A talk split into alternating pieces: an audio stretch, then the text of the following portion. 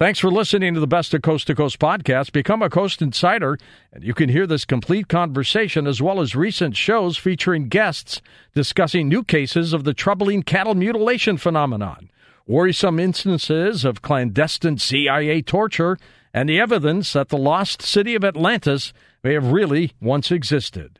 Check out these programs and many other fascinating episodes waiting for you in the Coast to Coast archive by heading over to coasttocoastam.com and signing up for Coast Insider. Now, here's a highlight from Coast to Coast AM on iHeartRadio. George in Detroit, east of the Rockies. Hey, George, you ready for Christmas? I guess, ready or not, here it comes.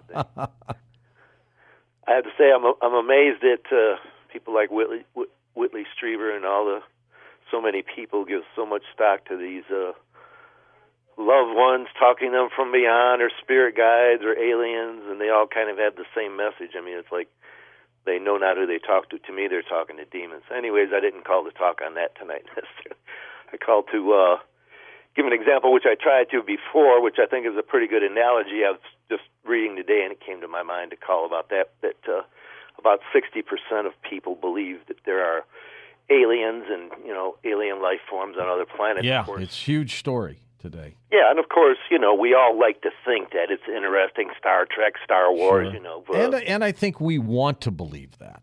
Well, in, in a way we do, but to me, this planet is a quarantine planet, and God wouldn't want them coming here anyways because they would be corrupted by us, you know, because Satan is here.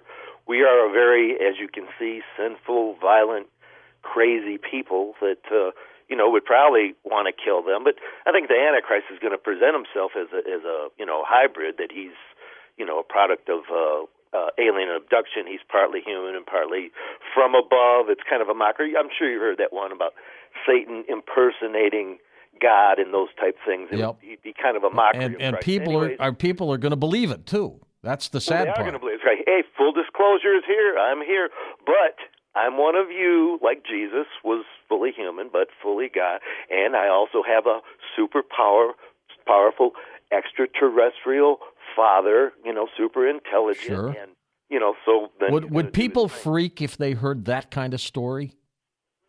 No, because we're we've been prepared for it, George. We are prepared for it. We're ready for it. You know, everybody's full disclosure, full disclosure. and All the alien things that we've seen, movies and books and shows like yours and whatever. It's like Yeah. you know, it's like well, of course there's alien. And the the reason they use what they use, which seems logical, is just the sheer volume of galaxies and planets and Goldilocks planets, as they call it, you know, that are around a sun that's Yep, about the yep. size of our sun and not too close, not too far away, where it could have liquid water, and so life is going to rise. That you're very often saying the very thing of that primordial soup, Mm-hmm. you know, uh, is the same all over the universe, and so life is going to just start. But the problem is with the primordial soup, it's not a universal thing, and even if it were, even if you had Planet Perfect that had bodies on it that were perfectly functional, had all the elements of our body, but they weren't animated. See, man was formed of the elements of the earth, God said, and then he breathed into man that breath of life, and man became a living soul. So even if those bodies somehow, uh, abiogenically, uh, evolved, they still wouldn't be alive. But here's here's the quick because I know you don't you know want to give other people time.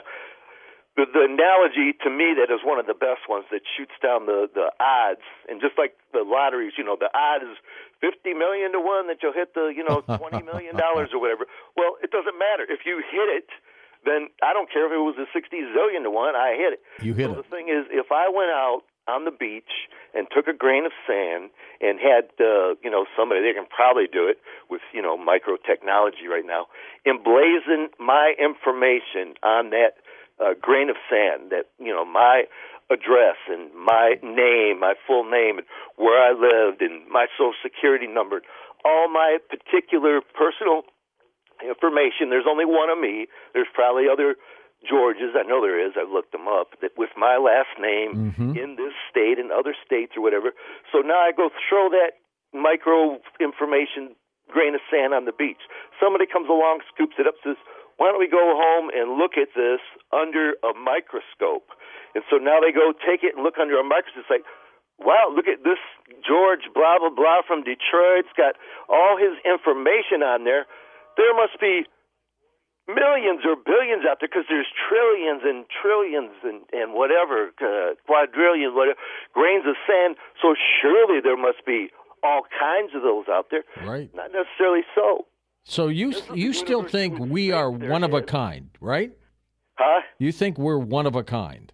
Yeah, we're one of a kind because the Bible doesn't expressly say there isn't. Like, it even actually intimates that we could go on other planets because it says, "If you make your nest amongst the stars, I will gather you back, you know, unto the earth for the judgment and the coming of Christ." But it says there's an expiration date on the universe, and that all the stars that that they're going to grow old, and God will fold them up like a worn out garment, and He's going to create new heavens and new earth. But Thou, O Lord, are forever. That that He is, and God's not. You see people think, oh, God created. Well, where is He in this universe? He's not in this universe. Well, question It's though, if Him, it says, in Him we move and have our being. He's If- bigger than the universe because He was around before the.